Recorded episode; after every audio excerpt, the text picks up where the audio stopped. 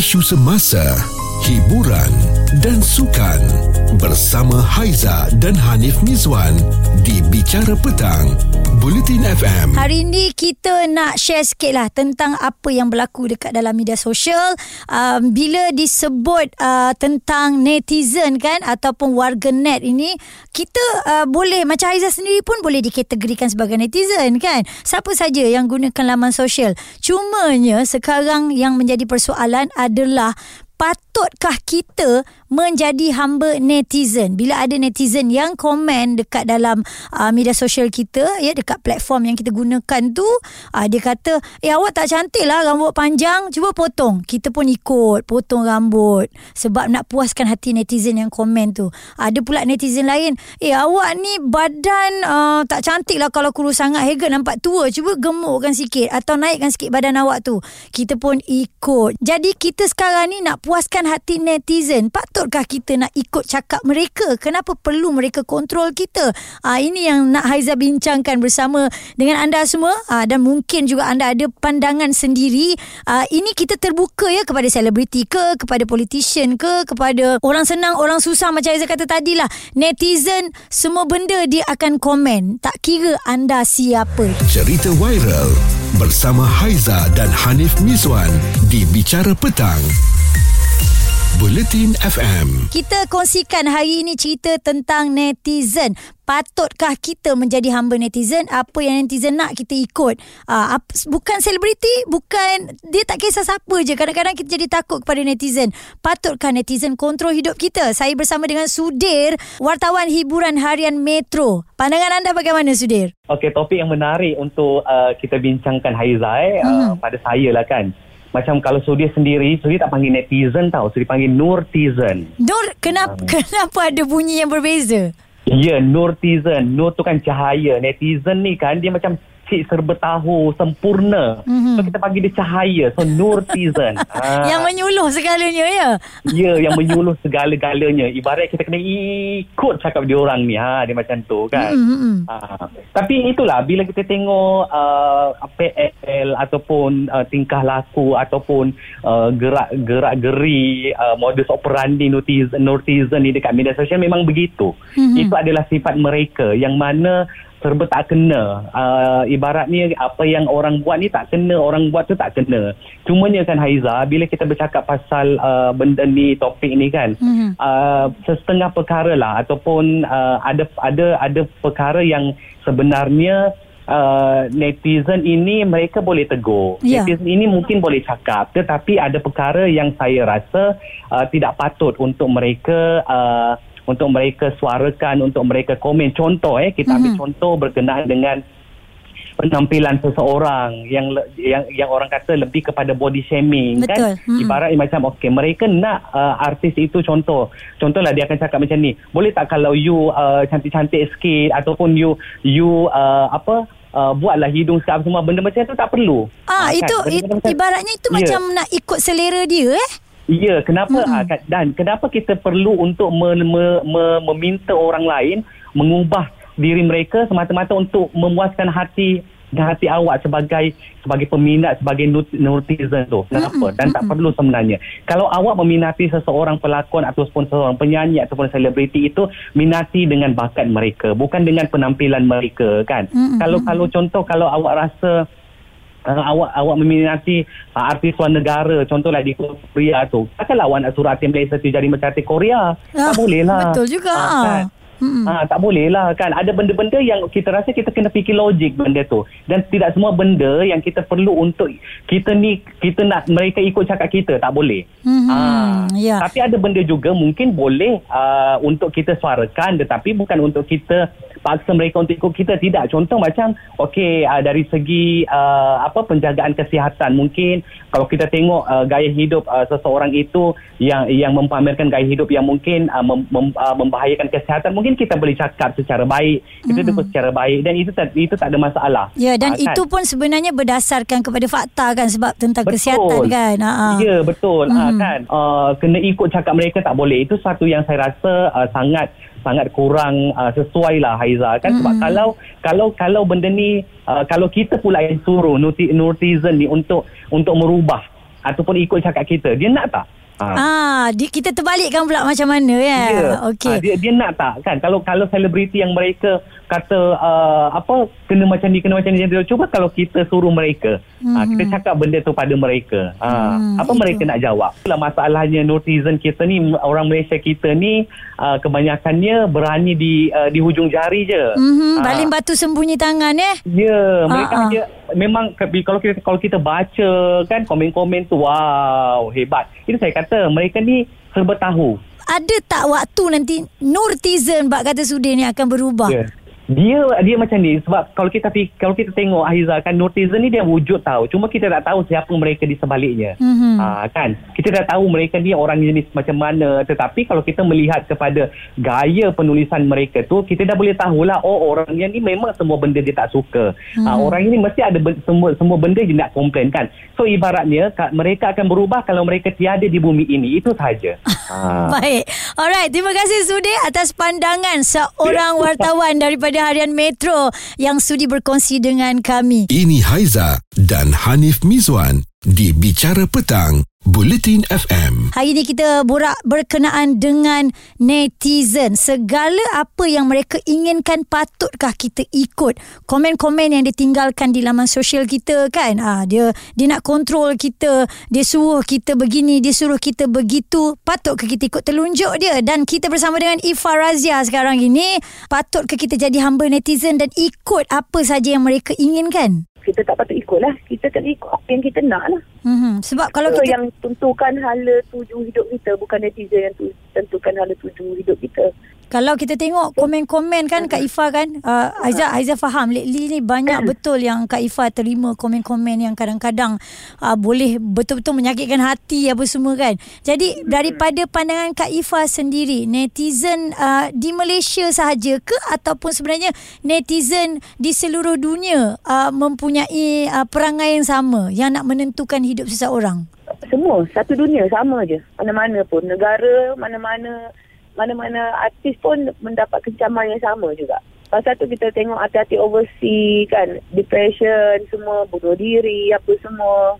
Mujurlah cerita ni ada iman. Mm-hmm. Walaupun kita ni bukanlah hebat sangat dalam sudut agama ni kan. Yeah sekurang-kurangnya kita boleh fikir benda tu sebab kita ada Islam. Dan satu lagi kan kalau kita tengok ada yang netizen kata tak suka kita begini, kita ni dalam hidup ni kita nak menjadi yang lebih baik, betul tak? Betul. Ha, bukannya kita nak nak hidup dalam keadaan yang tak baik je. Satu hari pun kita nak bertukar. Tapi kadang-kadang tak tak sempat kita nak buat apa-apa lagi dah buat kecaman, dah kontrol ha, kita, dah pegang remote. Ah ha, so macam betul. Kak Ifa punya pandangan sendiri macam mana? Kita punya dandut. Aisyah, hmm. kita letakkan diri kita. Memang kita menyanyi dandut. Aisyah hmm. menyanyi dandut. Kak Eva ramai lagi menyanyi dandut tak yeah. yang masih aktif lagi kan. Hmm. So, kita, kita kena netizen kena respect kerja kita. Kita bekerja, berkejaya sebagai apa? Kena respect. Kita pun tak pernah menghina pekerjaan orang lain. Sekalipun kau seorang contoh seorang ke sampah, ke cleaner, ke kan ustaz ke ustazah ke masing-masing ada tanggungjawab dalam kejayaan masing-masing. Macam kita, kita diberi tanggungjawab untuk menghiburkan orang. Orang bayar kita. Kita buat kerja kita. Dan kita ada komitmen juga dalam hidup kita untuk yang kita kena langsaikan. Mm-hmm. Orang tak tahu kehidupan kita jatuh bangun kita, susah senang kita. Orang tahu ke dalam rumah tangga kita? Mm-hmm. Orang tak tahu. Macam tu juga kita pun tak tahu rumah tangga orang macam mana. Kehidupan orang tu macam mana. Yeah. Jadi kita ni sebagai manusia, kita kena respect each other. Bila kau tak ada respect, kan kau tak hormat kerja orang tu, even though orang tu kerja seorang pelacur sekalipun, buat imah lah dia seorang pelacur. Kita tak perlu hina dia. Kita tak patut hina dia walaupun dia, dia mesti ada reason dia why dia jadi begitu. Dan sel- ha. dan selalunya kan Kak Ifa kalau Kak Ifa nampaklah uh, komen-komen yang sebegitu kan um, hmm. ada juga yang terlalu takut dengan netizen. Apa yang Kak Ifa nak kata? Itu terpulang masing-masing lah. Pembawaan dia apa kan. Hmm. Sekarang ni kalau kita jadi artis ni Haiza. Pasal tu kita ni kental. Kita dah bertahun, berpuluh tahun dalam industri ni Haiza. Yeah. Hmm. Sebab tu kita dah kental benda ni kita dah kita dah kita dah method dah kita dah pada daripada awal pemberitaan kita kita dah dari segi emosi, mental dan fizikal kita dah tahu nak kontrol. Siapa yang tak pandang hina dengan dunia dandut ni? Kan? Tapi hmm. dalam masa yang sama kau kau seronok dengan lagu dandut. Tapi dalam masa yang sama kau nak menghina juga penyanyi-penyanyi dandut yang mencari rezeki dengan cara macam ni. Netizen ni tunjukkan kita ni macam kita ni seorang penjenayah. Patut ke diberi layanan macam tu? Patut ke komen-komen tu dilontarkan pada kita? Sedangkan kita ni bukan kita tak ada suami, kita tak ada isteri, tak ada anak-anak. Kita pun ada keluarga kita. Sama macam mereka jugalah ya. Hmm. Sama macam mereka juga. Apa kata kalau kita pula bagi rumahan kejian macam kepada mereka, apa diorang rasa pula? Bila kita bagi pandangan kita, kau tak nak terima kita punya pandangan. Kau tak nak ambil kira pandangan netizen kau nak nak suruh kita ambil kira hmm. adil ke macam tu hmm. kat situlah yang Haiza kata tadi kita ha. bu, kita ni diwajibkan kena ikut dia macam ada satu apa uh, undang-undang. apa ah undang-undang kan ha. baik terima kasih Kak Ifa atas pandangan dari sudut seorang selebriti yang uh, memang sangat kental melalui pelbagai tomahan dan juga segala komen-komen negatif okey sekali lagi Haiza kata ini tidak hanya tertumpu kepada selebriti, terbuka kepada semua. Saya pasti anda pun kadang-kadang pernah nampak orang body shaming dekat anda punya um, laman sosial dan sebagainya. Dia nak anda ikut kata dia. Bicara petang bersama Haiza dan Hanif Miswan di Bulletin FM. Terus kekal dengarkan Haiza Hanim Miswan bicara petang Bulletin FM. Patutkah kita ikut telunjuk netizen dan patutkah mereka kontrol kita bukan saja kepada selebriti, bukan saja kepada politician tetapi kepada kita semua. Ah ha, ni terbuka saya bercakap secara general. Uh, even orang biasa pun kalau dia guna media sosial kadang-kadang pun dia dapat komen yang eh itu inilah dia body shaming kita lah dan sebagainya. Jadi patutkah kita takut dengan netizen yang uh, tinggalkan komen tu kan? Kan ha, yang kita tak kenal pun kadang-kadang datang daripada mana. Baik ada komen daripada Encik Iswan. Dia kata teguran ini datang dalam pelbagai bentuk termasuk dari netizen. Jika teguran membawa kebaikan semua pihak apa salahnya? Tak ada masalah nak jadi diri sendiri tapi jangan sampai mencemarkan kesucian agama Islam. Nak mencabar siapa sebenarnya? Nak cabar netizen atau sang pencipta? Komen daripada Kak Siti. Katanya kalau tengoklah berkenaan dengan netizen ni saya tertanya-tanya adakah kehidupan kita memerlukan netizen. Ramai je selebriti yang tak memerlukan kecaman untuk naik. Pendapat saya sekiranya kita hidup dalam sederhana, insya-Allah kita akan tenang. Okey, bukan saja pada selebriti ya Kak Siti, untuk uh, pengguna-pengguna media sosial lah. Kadang-kadang ada yang sampai jadi takut dan langsung deactivate dia punya uh, laman sosial kan, langsung tak nak tengok dah komen-komen yang menakutkan. Cerita viral bersama Haiza dan Hanif Miswan di Bicara Petang. Buletin FM. Kita masih lagi borak panjang berkenaan dengan patutkah kita jadi hamba netizen. Segala apa netizen nak kita ikut. Dan kita ada Zul, pandangan anda? Okey, uh, sebenarnya uh, ini adalah pengalaman peribadi saya sendiri. Uh-huh. Uh, walaupun saya bukan siapa-siapa, saya bukan selebriti tapi uh, ya saya tak nafikan I might be not a perfect person uh, kemungkinan uh, ada setengah orang dia all out bila dia komen sesuatu mm-hmm. ya bersungguh-sungguh saya sebenarnya eh? jujur saya cakap saya sebenarnya dalam hal ni saya tidak nak uh, bukan nak menyebelahi pihak selebriti ke ataupun mana-mana pun individu. Mm-hmm. Bagi saya kita ni manusia tak pernah uh, kita kena ingat satu benda yang uh, kalau hari ni kita bercakap pasal keburukan ataupun kelemahan orang mm-hmm. dalam public uh, walaupun kita rasa kita cuba nak memperbetulkan apa yang sepatutnya diikuti dalam uh, especially dalam kalau kita Islam kita ni tapi kita kena tahu uh, adab cara nak menegur. Ya. Setuju? Okay, uh, hmm. Tapi apa, apa yang saya nampak sekarang ni macam isu yang paling latest ni isu Kak Ifa, hmm. uh, Kak Ifa Razia apa semua.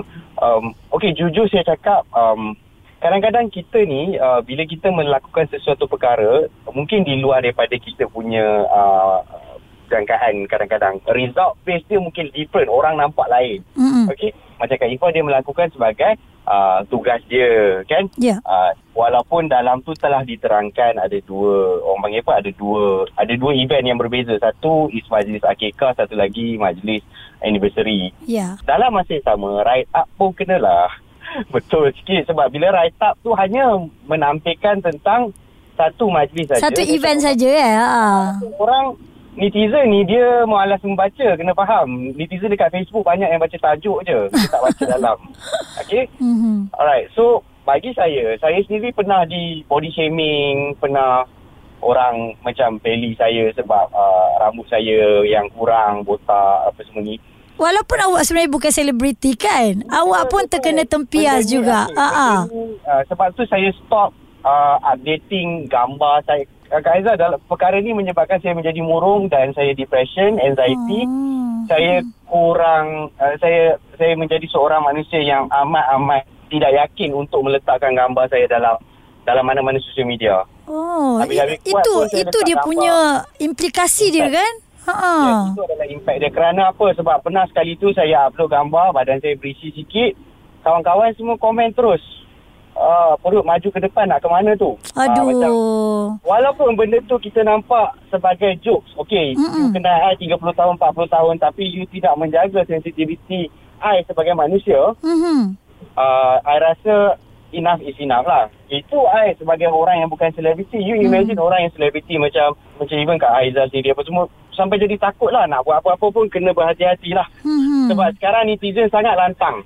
Saya teringat satu kata-kata yang Umi Aida pernah cakap dalam filem apa filem dukun masyarakat dia tidak mahu tahu apa yang yang betul dia nak tahu apa yang mereka rasa mereka nak apa yang mereka rasa betul bukan kita yes, betul betul contohnya mm-hmm. benda tu sensasi dia orang nak yang sensasi je lah dia orang takkan nak yang macam sebaliknya because tak ada gula seronok pula kita borak panjang tentang isu ini kan isu semasa hiburan dan sukan bersama Haiza dan Hanif Mizwan di Bicara Petang, Bulletin FM.